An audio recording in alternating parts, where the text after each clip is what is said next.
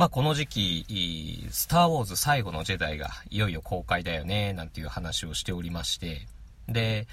もはやスターウォーズは面白い面白くないっていうのを採点する対象というものではなくって、楽しむか楽しまないかの二択なんじゃないかっていうようなことを、まあ、考えたりしたんですけれども、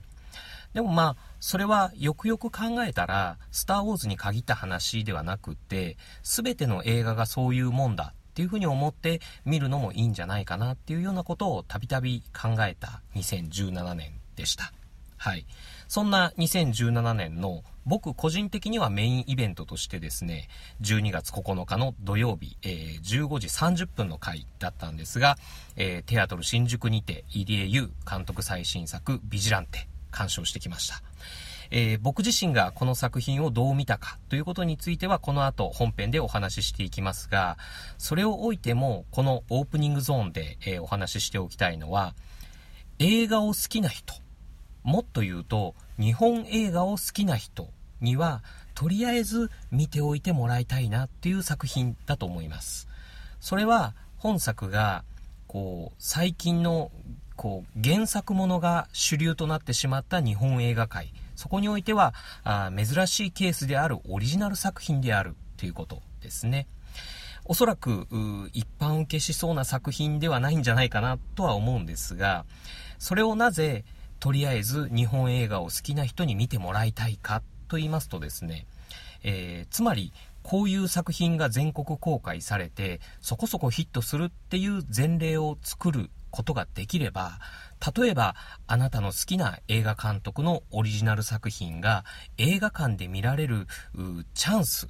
になる。それに投資をすることになるっていうような、そんな意味を持つ作品なんじゃないかなと僕は思うからです。今年の6月、えー、メジャー大作映画として堂々のヒットを記録した入江優監督の前作22年目の告白私が殺人犯ですにつきましてですね、こういう映画が日本でもっと見られるようになるといいなというジャンルの礎になる作品だと思います。というふうに評しました。実は日本映画ってスパイ映画っていうジャンルが根付いてないよねとか、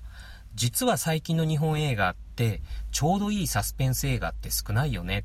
とかそういう現状にこうくさびを打ち込むようなあジョーカーゲームとか22年目の告白というようなチャレンジングな映画を作って、えー、頑張って世に出している映画監督それが入江優という映画監督であるというお話を、えー、無人島キネマのクルーズ50で、えー、させていただきました。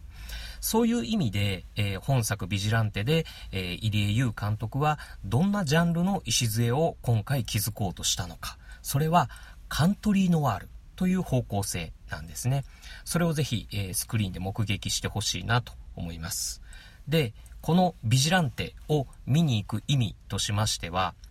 例えば一度頓挫した企画がいろんな人の思いを乗せてなんとか劇場公開にこぎつけたとか、えある意味で大人になった埼玉のラッパー的な位置づけの作品だとか、あと、真冬の冷たい川での過酷な撮影がうんぬんとか、桐谷健太が自分の代表作だと言い切ったとか、篠田麻里子が女優としてやっていく覚悟を決めた作品だとか、えー、まあ、そういう付加価値を確認しに行くっていうだけでも十分に見る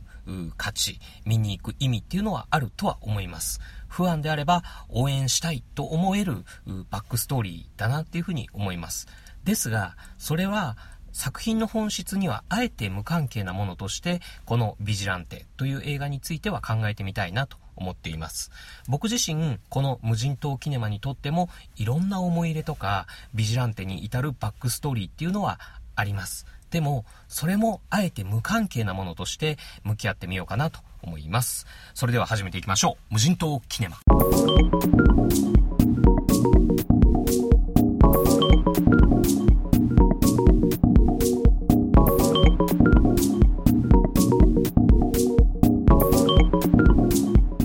2017年6月、22年目の告白私が殺人犯ですで好成績を収め、もはや若手新進映画監督ではなく日本映画界に確固たる地位を築き上げた入江優。でも未だ SR 埼玉のラッパーの入江優というイメージからは脱却しきれていないんじゃないかなという現状もある。でも、このまま22年目の告白のヒットに続けて人気メジャー監督としてのキャリアを順当に重ねていってほしいっていうような願いもある。だがしかし、SR 埼玉のラッパー制作から10年、渾身のオリジナル脚本で入江優は自分のフィルモグラフィーに勝負を挑む。この小さくて、しかし重たい作品は僕らに何を伝えてくれるのか、そして日本映画の歴史に何を残してくれるのか、無人島キネマセンス6クルーズ65で紹介するのは、ついにこの作品を語る時が来ました。ビジランテ。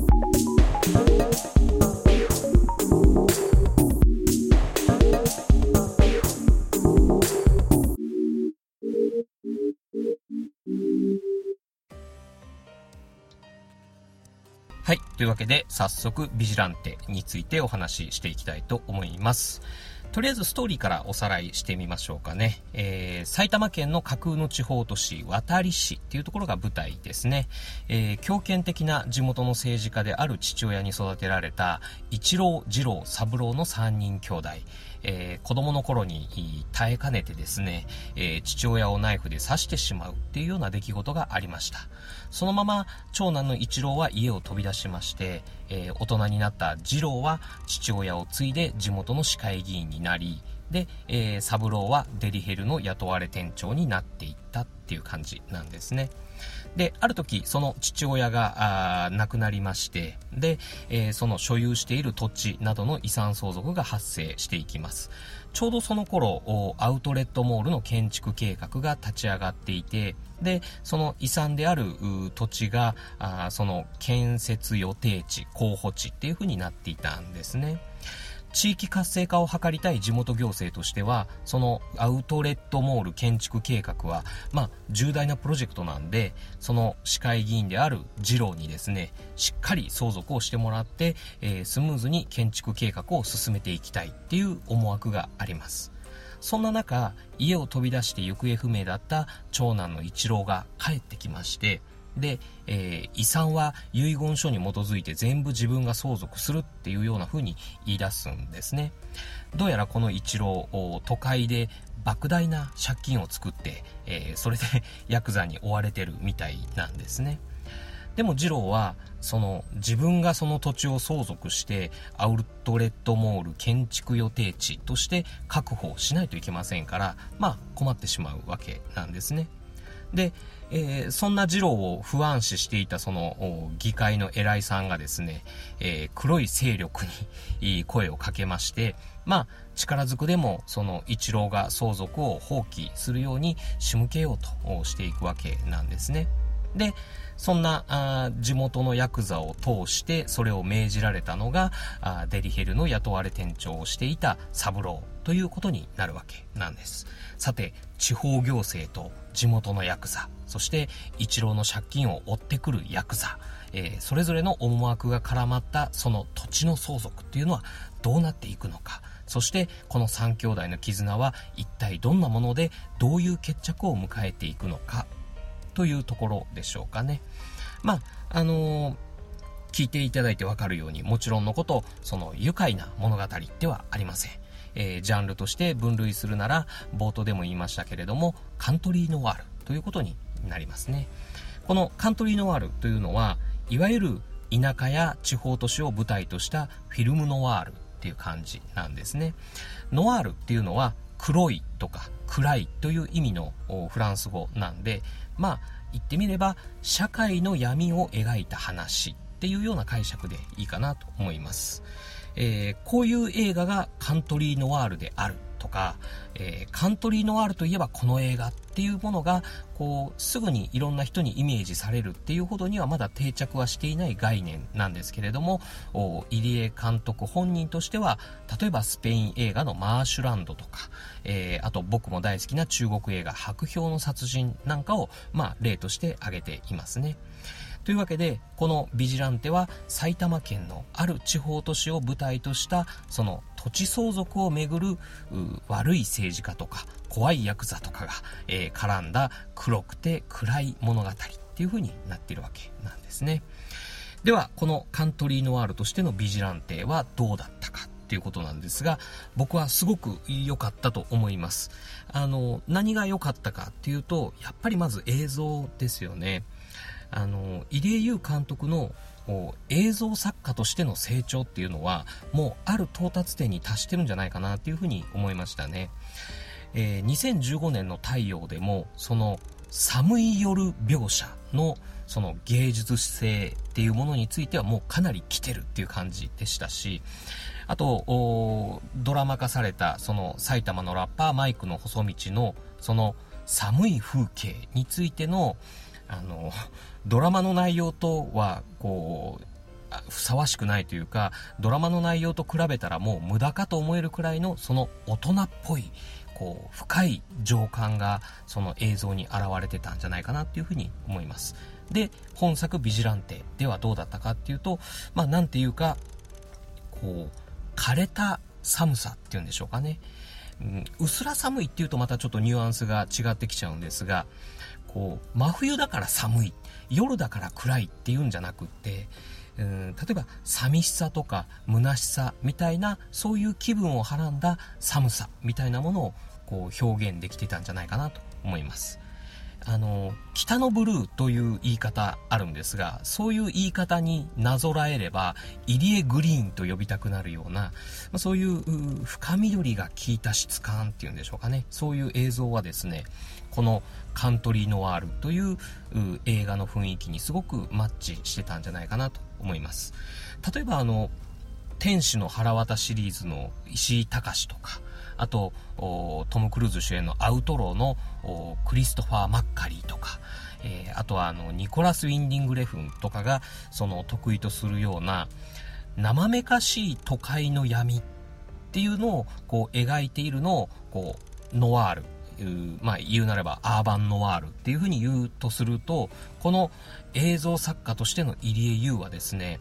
えー、それらとはまた全然違った、その地方都市の闇を描く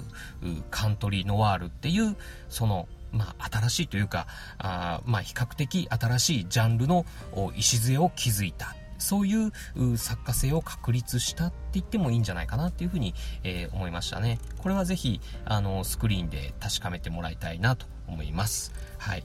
えー、次はあ、演技演出面ですね。えー、役者の演技についてはもう文句なし、素晴らしかったです。えー、大森奈緒、鈴木康介、桐谷健太、篠田真理子の、まあそういうメインキャストだけじゃなくて、もう出てくる登場人物全部良かったですね。あの、役者の取り組みとか、演技力とかを、まあ、称える声というか、それを褒めるコメントとかっていうのはもう、僕がここで言うまでもなく、もう大絶賛という評価なんですが、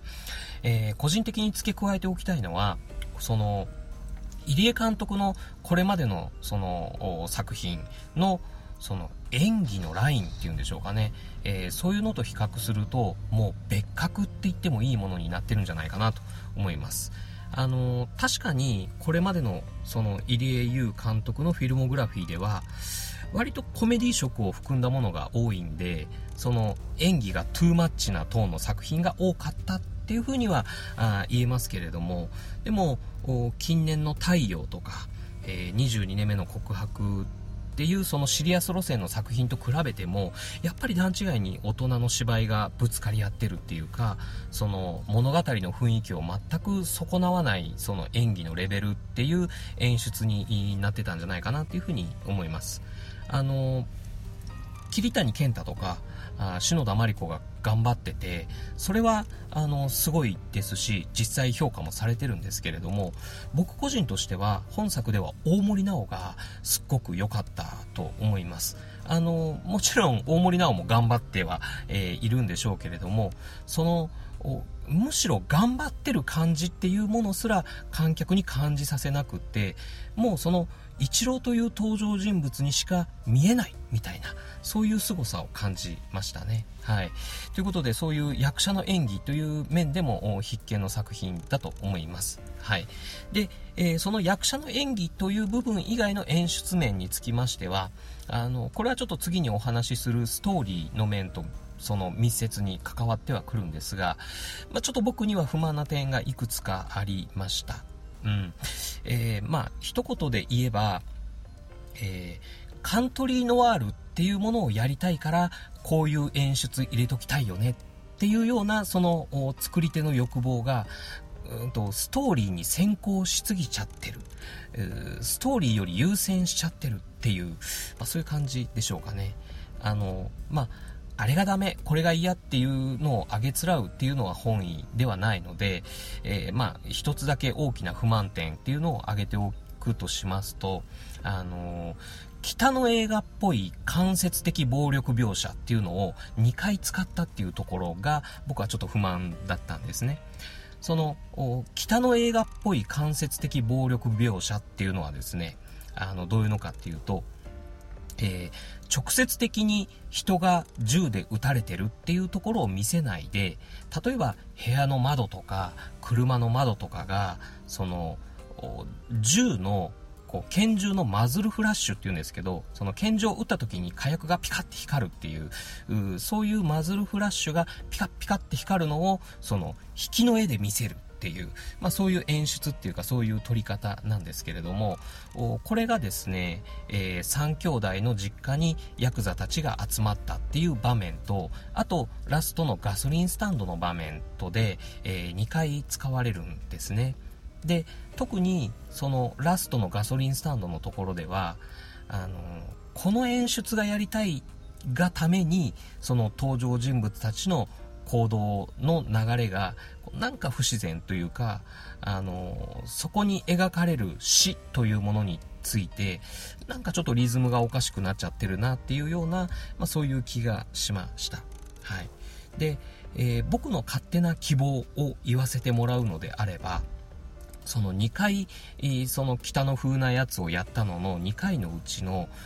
その3兄弟の実家の方ですね、えー、ある意味でのその銃撃戦になったっていうあの場面については、僕は、あの、北野的な演出よりも、あの、白氷の殺人の、あの、床屋の場面ってあったじゃないですか。あんな感じで見せて欲しかったなと思います。あの、なんかちょっと、こう、旗から見てちょっと滑稽なような、なんか乾いたような、そういう独特なリズムのその連鎖した銃撃戦というか、あその銃撃シーンっていうのはものすごく印象に残ってたんで、まあ、どうせオマージュを捧げるんだったら、2つのうち1回は、あその白氷の殺人っぽい場面が見たかったなっていうふうに、えー、思ったりしました。はい。まあ、勝手な希望ですけれどもね。はい。えー、で、最後、そのストーリーの面っていうものについてなんですけれども、あの、これは僕、鑑賞後、まあ、どういう風にこの無人島で話したらいいもんかなということで結構悩んだりしたんですけれども、見た最初はですね、割と僕否定的な印象でした。あの、先ほどの演出面についてのところでもお話ししたんですが、そのノワールっぽい演出が優先されてストーリーにうまく効いていないっていうことはうーまあそれはストーリーを味わってほしい映画なんじゃなくてそういうノワールっぽい気分を味わってくださいっていう映画なのかなっていう、まあ、そういうのがあ僕の第一印象でしたね。この本編、まあ、僕のこの今のこの序盤で、えー、ストーリーの概要をまとめてお話ししたんですが、その概要の中に、本作のタイトルになっている、そのビジランテですね、えー、つまり自警団のことについてはあ、ストーリーの概要では触れていませんでしたよね。これ、あの、映画の中では、地元のその防犯組合みたいな人たちが、その中国移民たちとの小競り合いから、その凄惨な暴力にエスカレートしていくっていう、まあそういうエピソードがあるんですけれども、でも、このストーリーの概要、中核となる、この3兄弟の物語には、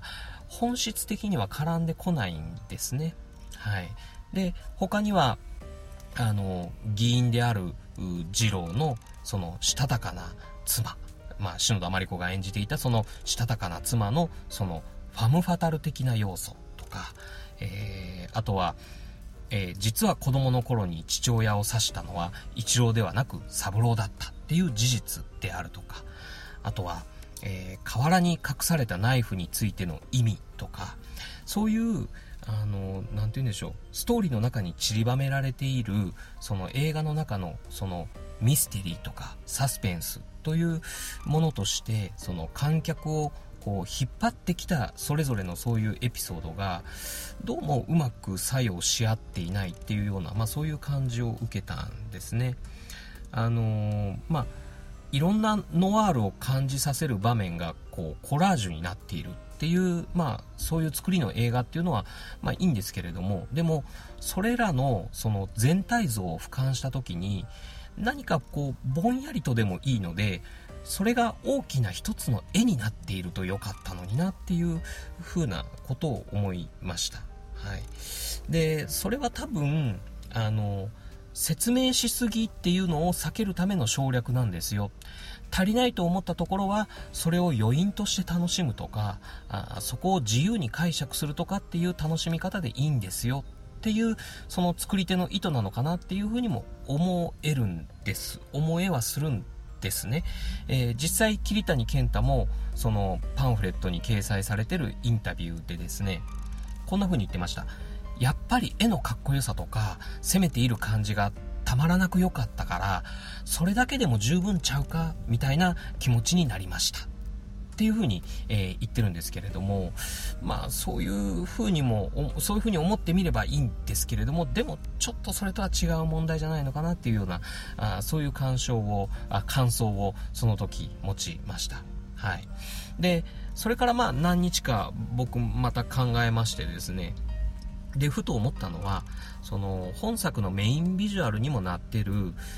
大人になった3兄弟が、その冷たい川の中で乱闘してるっていうあの場面についてなんですけれども、まあ、いろいろあの川の場面についても、やっぱり、本質的に物語に寄与していないとか、こう、ちょっといまいち聞いてないっていうような声も見たりしたんですけれども、まあ、その場面についていろいろ考えてたら、あの、あ、この川には橋が映ってないなっていうふうに僕ふと気がついたんですね。で映画の中に出てくる橋ってそのそれを渡ってここではないどこかへ行くっていうようなその意味合いっていうかメタファーだとかあとこちら側とあちら側をつなぐものとかそういうこういろんな意味とか解釈が載せられるものですよね。で実際過去作の「太陽」でもそのそういう象徴として橋が使われてたっていうこともありましたよね。でもビジランテにはその橋がない。橋がないから川の中で、えー、彼らは乱闘するしかなかったわけですよね。なんていうかですねそういうないということの意味みたいなものがそのこの映画のポイントなのかなっていうふうに思えてきたわけなんです、えー、ビジランテには橋がない。ないからそれを余韻とか解釈で補って保管するっていう楽しみ方ではなくってではなくって橋がない。エピソードとエピソードの間にこううまく話がつながらない。なんか作品全体からのメッセージとか教訓めいたものがうまく見えてこない。それらが、うん、ないということの意味そのものを感じたりするっていうのがこのビジランテの楽しみ方なのかなっていうふうに、えー、今は思っています。うん、ちょっとなんかまとまってないな。あの、伝わってないかったら申し訳ないんですけれども、あの、2年前、えー、太陽を見た時、えー、僕はですね、入江優はもう大人になれない若者たちを描くのではなくって、えー、その大人を主人公とした映画を作ってほしいっていうような希望をブログに書きました。そして本作「ビジランテ」ではですね十二分にその期待に応えてくれた、えー、大人を主人公にした物語だったなっていうふうに僕は感じています。そして今ですねじゃあこれからの入江監督に望むものとしましてはですねあの、偶話性の高い抽象的な物語、そういう映画を作ってほしいなと思います。あの、今回ビジランテは省略によって物語をそぎ落としていくっていうようなアプローチをしたんじゃないかなっていうふうに思うんですけれども、それはもうできる、作家、映像作家だと思いますから、あの、次はどこまで物語とか、その登場人物の人間関係とかを、こう、抽象化した映画が作れるかっていうことに挑戦していってほしいなと思っています。このビジランテのその主人公たちの名前がですね、一郎二郎三郎ということで、もうその抽象化の限界みたいな、そういうネーミングだったので、僕はその映画を見る前は、そういうこう、抽象化された兄弟像を通して、例えば家族とは何かとか、例えば地方都市とは何かとか、えー、例えば暴力やビジランティズムっていうのは何かっていうような、まあ、そういうテーマとかメッセージについてをですね、その、こうミニマムな偶話っていうかそういうものとして見せてくれるんじゃないかなっていうような期待をしていたっていうのも僕の中にはあったんでまあその部分に関してはこれからの入江優監督のフィルモグラフィーに希望をつないでいきたいなと思っています。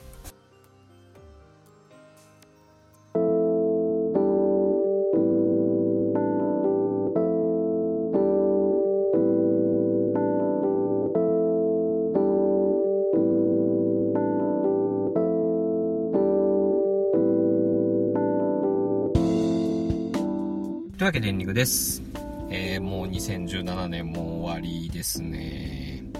まあいろいろ今年のことなんかを振り返ったりする時期にはなってきてるんですが、あの、無人島キネマの今年2017年最初の配信がですね、あの、スタートラインっていう映画の話だったんですね。クルーズ33でしたけれども、その、スタートラインっていう映画を見ることになったきっかけっていうのが、昨年2016年、えー、その年末の僕らのモテるための映画晴天イベントに、来られていた方に声をかけてもらったっていうのがきっかけだったんですね。無人島キネマ聞いてます。あのスタートラインっていう映画があって、えー、ぜひそれも見てみてくださいっていうような、えー、おすすめをいただいてみた映画だったんですね。これが結構よくってですね、で、まあ、あの、上陸作品として、えー、無人島キネマでお話しさせていただいたんですけれども、そういう映画との出会い方ってやっぱり嬉しいじゃないですか。だからその方にお礼が言いたかったんですけれどもでもまあその時はご挨拶だけで別れちゃったもんですからその配信の中で、えー、こうしかお礼が言えなかったんですね。そしたらですねあの先日東京行ってきたんですけれどもその恒例の僕モテイベントの時にですねまたその方に会えましてであのちゃんとお礼を言うことができました。で、その方も、その、クルーズ33の、その無人島キネマスタートラインの回をこう、聞いていただいてたみたいでですね、あの、すごく嬉しかったです。はい。あの、他にもですね、あの、僕が、拳銃と目玉焼きっていう映画をこう進めてたのをこうご覧になっていただいて、それで無人島キネマをこう聞き始めましたとか、あと、ツイッターでの僕のつぶやきをこう楽しんで、えー、くれている方が、一度牛田さんにお会いして挨拶したかったみたいなことを、えー、言っていただいて、まあそういう風に声をかけていただいたりしてですね、ねもう本当に嬉しかったです。あの、はい、ありがとうございました。でも、あの、僕、まあ、ご存知の方も多いかとは思うんですけれども、僕、ああいうわーってみんなで集まった時って、大体こう、浮かれちゃって頭がパーってなっちゃうタイプの人なんで、あの、なんかそうやってお声かけていただいた時に、あの、失礼な態度になってなかったかなっていうことはいつも後になって、あの、くよくよしたりしてるんですけれどもね。はい。でも、あの、いつもの映画仲間の方々とも、あの、楽しく過ごさせてもらいまして、あの、いい一年の締めくくりになったなっていうふうに、えー、思っております。あの、東京で構ってくれた皆さん、あの、ありがとうございました。あの、これからも懲りずにですね、あの、お友達でいてくださいね。はい、えー、そんな無人島キネマの今後ですが、えー、まず次回クルーズ66はですね、えー、これも東京で収録させてもらいました、えー、年末大反省会2017今年の一本という企画会をですね、えー、サイド A、サイド B の分割配信で、えー、お送りしたいと思います。えー、サイド A に登場するのは、あもう恒例ですね、え映画の話をしているのに必ず脱線して違う話になるポッドキャストの、えちゃんまいさんとちゃんくみさんです。まあ、あの、もうお互いの番組へのゲスト参加っていうのもだいぶ、えー、慣れてき、えー、たというか、あの、なので、まあ結構だらっとしたこう取り留めのない、えー、話になっておりますけれどもね、はい、次回配信していきたいと思います。そしてサイド B はですね、あの、また別のポッドキャストさんとご一緒させていただいたんですけれども、えー、どちらのポッドキャストさんかは、とりあえずまだ、あもうちょっと内緒にしておきましょうかね。はい。えー、そしてこのクルーズ65ビジランテ会のサイド B、えー、以前にも告知させていただきました、僕たちのビジランテ会ですね。えー、これも12月下旬配信を予定しておりまして、えー、皆さんからのビジランテの感想文絶賛募集中です。えー、もう、今時点でですね、すでに何通か、あの熱いメールを送っていただいておりましてですね、